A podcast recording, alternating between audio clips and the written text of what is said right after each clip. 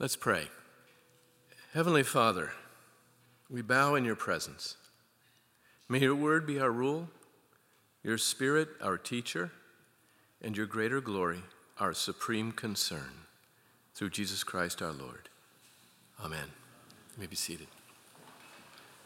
When I was about 10 years old, um, and we worshiped in an Assembly of God church in Hayward, California, I was in an organization called the Sky Pilots. And to get the uh, corporal uh, rank, um, I had to memorize John 3, um, but all the way to verse 21. Um, the Revised Common Lectionary we use does, likes to leave out the judgment parts, and that's what goes on from after verse 17. But I, I memorized it all. So this is a very familiar passage for me. And then the Romans 4 passage, when I was 15 and uh, we lived in Sacramento, an intern that summer in the working with the youth. A student at Dallas Theological Seminary, no less, um, came to my house and led me in a Bible study of Romans 4 that uh, literally changed the course of my life. So these two passages are very significant um, for me, but I wanted to focus especially on this um, relationship between Nicodemus and Jesus, as Beth has introduced it to us as well. This guy was a very important guy. Um, he was a leader of the Jews, probably a member of the Council of Elders called the Sanhedrin, which would be very similar in some ways to our U.S. Senate. I don't know if he was Democrat or Republican, but he was really important. He was a religious guru, he was an educated and well positioned religious leader. Uh, in other words, he wasn't just a passerby, he wasn't just somebody in the crowd. In fact, John uh, also tells us he was a Pharisee. And among the Jews, the Pharisees were most careful to stress observance of the law and the traditions of the elders as a way of hastening the day of salvation that Israel had been looking for. Uh, in fact, um, they had been anticipating this since the time that God made his promise to Abraham that Paul refers to in Romans 4. Now, contrary to a lot of popular images of, that Christians have of the Pharisees, they were very highly respected by the people. I mean, who couldn't respect somebody like Nicodemus who lived a life of piety and purity, trying to please God? Uh, of, and in fact, of all the religious factions in New Testament Judaism, Jesus was probably most clo- more closely associated with the Pharisees than he was with any other group. Now, maybe that's one reason why Nicodemus came to Jesus by night, as John says. John seems to think it's important to tell us that Jesus came by night. That's why I refer to this passage as Nick at night.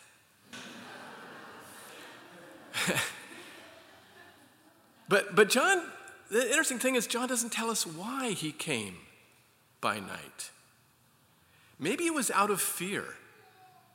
I mean, Nicodemus had a whole career at stake, he had a reputation to protect. And this guy he's going to meet had just cleared the temple in John's sequence in the gospel, and, and that might upset some of his fellow Jewish leaders. It'd be like um, maybe um, a Christian pastor today who would be concerned if his congregation knew that, or her congregation knew that um, if they were teetotalers, that he was hanging out with a guy who had just made wine out of water um, for a lot of folks who had already had a lot to drink. Um, well, I mean, still, this man, he had performed signs. So um, this indicates he, he came from God, as John says. He was in the presence of God. And so there's no doubt that God was with Christ in a special way that, um, as, as Beth was implying, that Nicodemus addresses Jesus with respect. This guy, he was impressing Nicodemus. So Nicodemus is careful. He comes by night, but he's also very curious. Some have suggested that he came by night for another reason. He may have wanted a very long, uninterrupted talk with Jesus that was not possible during the day when Jesus was surrounded by huge crowds.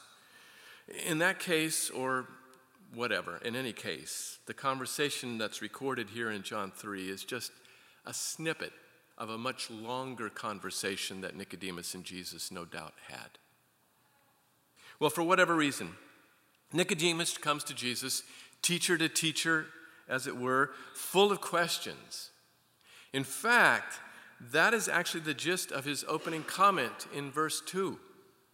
He begins by asking Jesus, Who are you really? Now, that's a good start because that's always the central question. It's the question that concerned Jesus above all. You remember when he polled his disciples Who do people say that I am? It's the only question, only question that really matters in the end or in the beginning, as this, in this case, as, as it did here. I mean, who is Jesus? Get it right, believe in him, and you'll begin to experience the kind of flourishing life that the translators translate eternal life, a life that can begin right now. When I was in seminary, when I knew everything, the professor in my apologetics class gave us some wise advice. He said, Whenever you are in a conversation with a representative of a Christian cult, always keep the focus on the identity of Jesus Christ. So, sure enough, during that semester, two Jehovah's Witnesses came to my door. I invited them into our living room and we had a conversation. They kept wanting to turn the conversation to current, the current state of affairs, which they said was depressing, and to predictions about the end times, which they said was going to be good. And I kept turning the question back to the, the conversation back to the question who is Jesus Christ? Well, eventually we parted company, shaking hands and agreeing that on that crucial question, we were at an impasse. We couldn't agree. Well, in this story of Nick and Night, what began as this kind of clandestine attempt to check out this guy, this new guy in town, is going to end up rocking the theological and spiritual world of this Pharisee. I mean, for starters, did you notice that Jesus' response is not related to Nicodemus' opening remark or implied question? That's fairly typical of Jesus. In this case, it, it, actually sounds almost absurd. Nicodemus opens with a very respectful acknowledgement of Jesus' reputation. We know that you are a man come from God. And Jesus then tells him that no one can see the kingdom of God unless he is born again or born from above. I mean, I, I, if I was Nicodemus, I would say, I wonder if he just heard what I just said. It doesn't follow. The problem isn't that Jesus didn't hear Nicodemus rightly, it's that Jesus has no interest in how amazed Nicodemus is with his credentials. Jesus is interested in Nick's relationship to God. Perhaps Nicodemus thought that Jesus would be impressed by that kind of respectful opening. But as far as Jesus is concerned, Discussing the signs that Jesus performed was not the issue with which Nicodemus needed to be confronted at this particular time on this night. Right now, Nicodemus needed some theological correctives. And so Jesus gets right to the heart of the matter with this man on this night. In fact, his emphasis in verse 3, no one can see the kingdom of God. And his emphasis in verse 7, you must be born again, is an indication that Jesus was emphatic about something he knew that was just what Nicodemus needed to understand. And I think what we learn from Jesus' encounter with people like Nicodemus is that our evangelizing often must often concern itself less with a person's verbalized concerns or questions. Like, you know, something like, what about those people who never hear the gospel? And it needs to focus more with helping people ask the right questions. Questions which they may not otherwise think to ask because sin has skewed their perspective on life, or as John's gospel puts it, because they've been running toward the darkness and really have no interest in pleasing God. Sometimes we just don't know the right question to ask. In Nicodemus' case, he perhaps didn't know the itch that needed to be scratched. A friend of mine went to a doctor who practiced alternative medicine, and she was complaining about uh, a recurring problem in her shoulder. And so the, the doctor began to work on her foot. And she said, That's not my problem. He, she made a fuss, but the doctor told her that, no, actually, that's the real source of your problem. And he was right. And in this case, Jesus identifies the real need that Nicodemus has. And Jesus is right. He's right not because he has a doctorate in psychology, but because, again, Jesus doesn't need credentials. Three times, three times he begins his assertions with Amen, Amen, right? Now, modern translations like the ESV that we use here at HTC, you translate that truly, truly. And those of us in my generation who grew up with the King James Version, we heard it as verily, verily, right? Which didn't make any sense to us. Can you imagine a, a 10 year old memorizing this, you know? Verily, verily, I say unto you. Actually, I say unto thee. but the point is, as someone once put it, Jesus didn't need footnotes. Or as Eugene Peterson puts it, Jesus is saying, Take it from me. He was making assertions based on his own authority, not based on some tradition or some theological school. When Nicodemus encountered Jesus that night, he was confronted by a man who, as the police report will put it in John 7 46, spoke like no one else ever had. Unless, unlike Jesus, you know, we, we're not like that. We have a tendency to bolster the Word of God, you know, with our human cleverness, with footnotes. John Calvin was adamant that Scripture is self authenticating, by which he meant that the Holy Spirit, who inspired the writers who wrote Scripture 2,000 or 3,000 years ago, is the same Holy Spirit who is active in our lives right now as we read Scripture to make it come alive for us. And yet, how often do we, who have high views of Scripture in our doctrinal formulations, how often do we really rarely practice what we confess? I was guilty of this um, and appropriately chastised when I was a student at Wheaton College in the early 70s. I was a philosophy major, and I was a participant in an evangelistic organization that provided me with very good rational arguments for the truth of Christianity. So the letters that went back and forth as I tried to convince my agnostic cousin, who was in Boston at the time, that Jesus is who he claimed to be and that Christianity is true,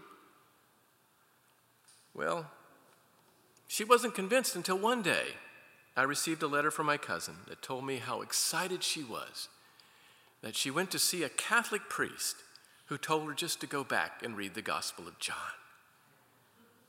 And she was amazed at the Jesus that she met in that Gospel. It had a greater impact on her than all the arguments I had mustered, and I should have known better. I felt scolded like a dog who scoots away with a tail between his legs, you know. I knew the verses from Isaiah My word will go forth and will not return to me empty. I knew 1 Timothy. I knew the verse All scripture is inspired and is profitable. But what I knew and what I really trusted were two very different things. Rational arguments, they have their place, but we must take stock from time to time and ask ourselves what we're really placing our confidence in. What are you placing your confidence in to change people's lives? Sometimes the problem isn't that we want to help God's inspired word to make more sense. In case you didn't notice when Tom read the story to us, Jesus' responses to Nick don't seem to be on the same page. When Jesus tells Nicodemus that one has to be born, and the Greek word is anothen, to see the kingdom of God. That word anothen can be translated from above or again. Now, maybe Jesus was just trying to be intentionally ambiguous with, with Nicodemus. Nicodemus does seem to be confused, right? But for Jesus, being born anothen from above was just another way of saying you must be born of God. So Jesus was insisting that folks have to experience a second birth. A second birth. Not, not of the flesh again, but of the Spirit of God. The same Spirit of God, by the way, which created the universe. And the point that I think Jesus is really trying to make here is that with this image of rebirth, is that we have little, if any, choice in the matter of seeing the kingdom of God. To ask someone, Do you want to be born again? should sound as strange as asking a fetus, Do you want to be born? In other words, we have no more role in becoming a new creation in Christ than we had in the creation of the world. I mean, Jesus tried to reinforce this point in verse 8 after he talks about the business of being born again in verse 7. Though to be sure, he's still not completely transparent. He tries to help Nicodemus to understand what it means to be born from above when he speaks of the wind blowing where it likes. By the way, you really need to put yourself in Nicodemus' shoes at this point because this has to be confusing for Nicodemus. Talking about the wind? Yeah. The wind blows where it likes. The wind is the voice of the Spirit, that ruach in Genesis 2 7. And like the wind, the Spirit's voice is uncontrollable and undetectable, but its effects are unmistakable. And again, we're literally at the mercy of God in this rebirth. If we were not at the mercy of God, it would not be grace. The grace that Paul is talking about in Romans 4, because grace is a gift. And grace is not a gift if we expect it and think we earn it. I remember my first time sailing.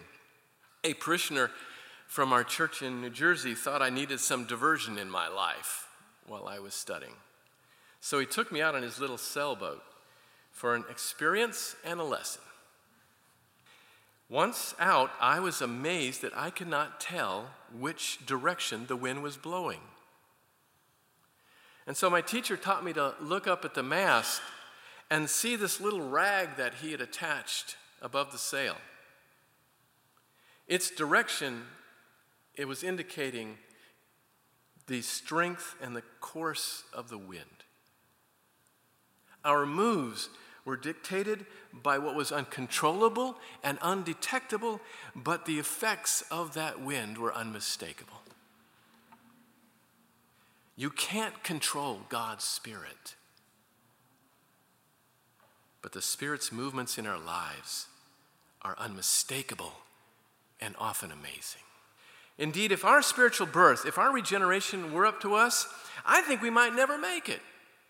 Any more than you'd want to leave the, the safety and familiarity of the womb to suffer a very difficult passage into a life that, you know, is completely unknown and foreign.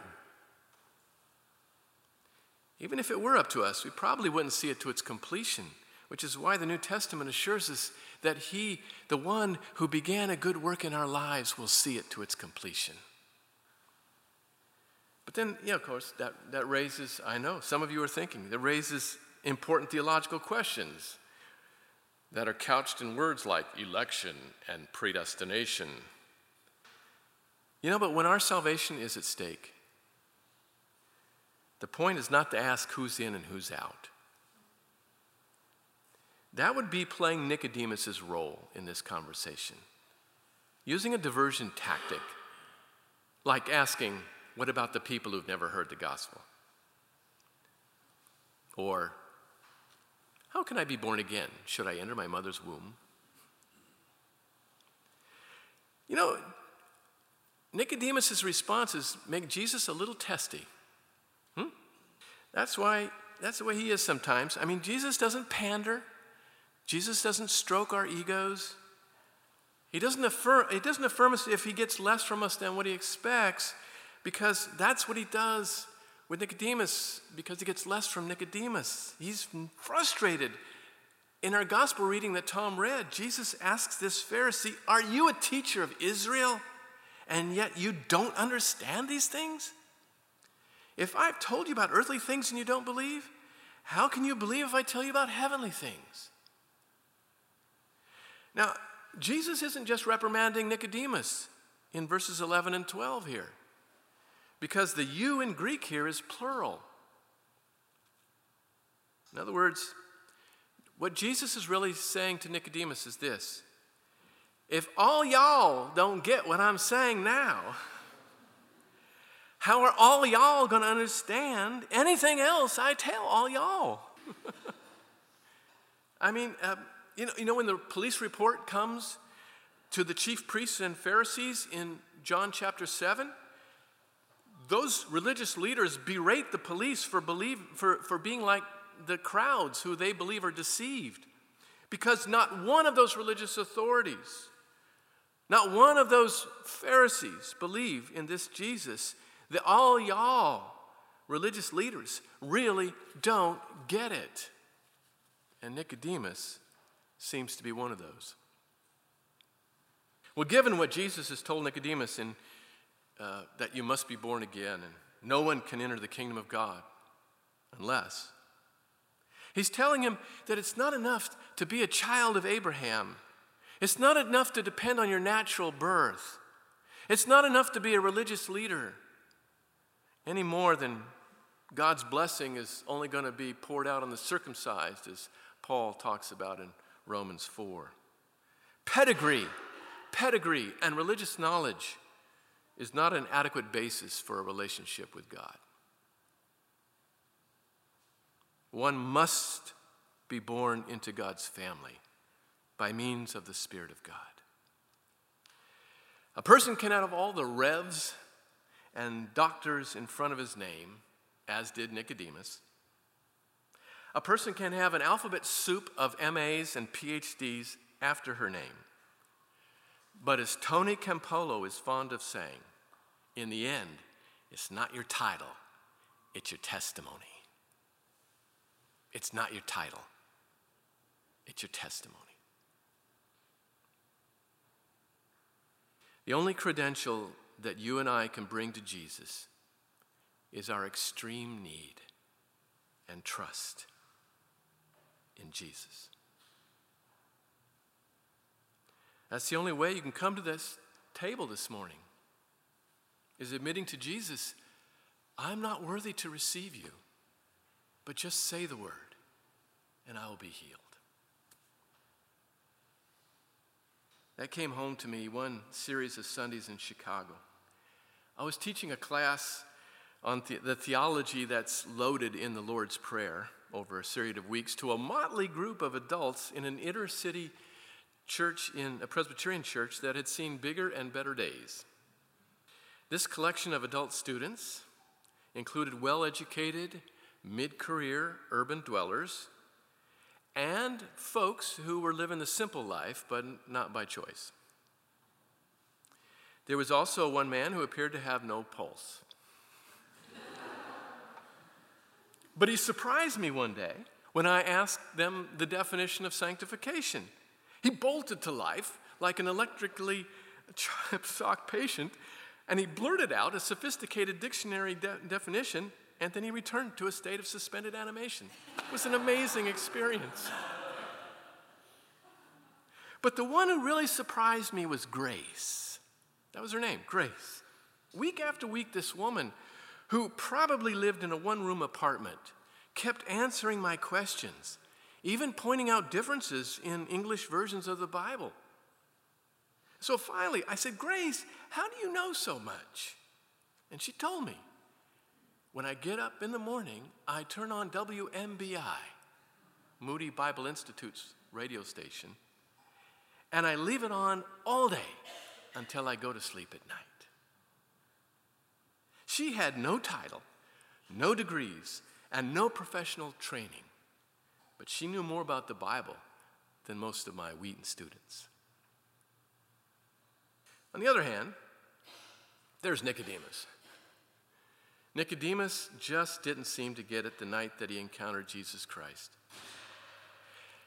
How can anyone be born after he's grown old? How can that be? I'm already born once in the family of Abraham. That should be enough. And I think the question is this for this story Did Nicodemus ever get it? Truthfully, we don't know. The text doesn't say. Some say he did, and some say he didn't. Did he become a believer? Did he become a disciple of Jesus? Whether he did or not, the encounter that first night haunted him because he supports Jesus among his Pharisee colleagues in John chapter 7, even to the point that he is ridiculed and regarded as ignorant by his peers. And he accompanies Joseph of Arimathea in the honorable burial of Jesus. But here's the thing of all four Gospels, only John's account of this burial mentions Nicodemus. It's Joseph who initiates the act. It's Joseph who is identified as a disciple of Jesus, a secret one out of fear of the Jews, while Nicodemus is still referred to by John simply as the one who had at first come to Jesus by night. He supported Jesus, he buried Jesus, but did Nicodemus follow Jesus? Well, we could easily be diverted by that kind of a question just like those who are easily diverted by questions like, what about those who never really hear the gospel? But the real question that I want to leave you and me with this morning, the one that you and I need to be asking, especially during these weeks of Lent, is this question Which direction is that undetectable and uncontrollable Spirit of God? Which direction is that wind blowing in my life such that when I get to Easter, the results are going to be unmistakable. Let's take a few questions. Two, two, two minutes, a few minutes to think about that question. What is, where's the wind blowing in your life? And what's going to happen at the end of the next few weeks?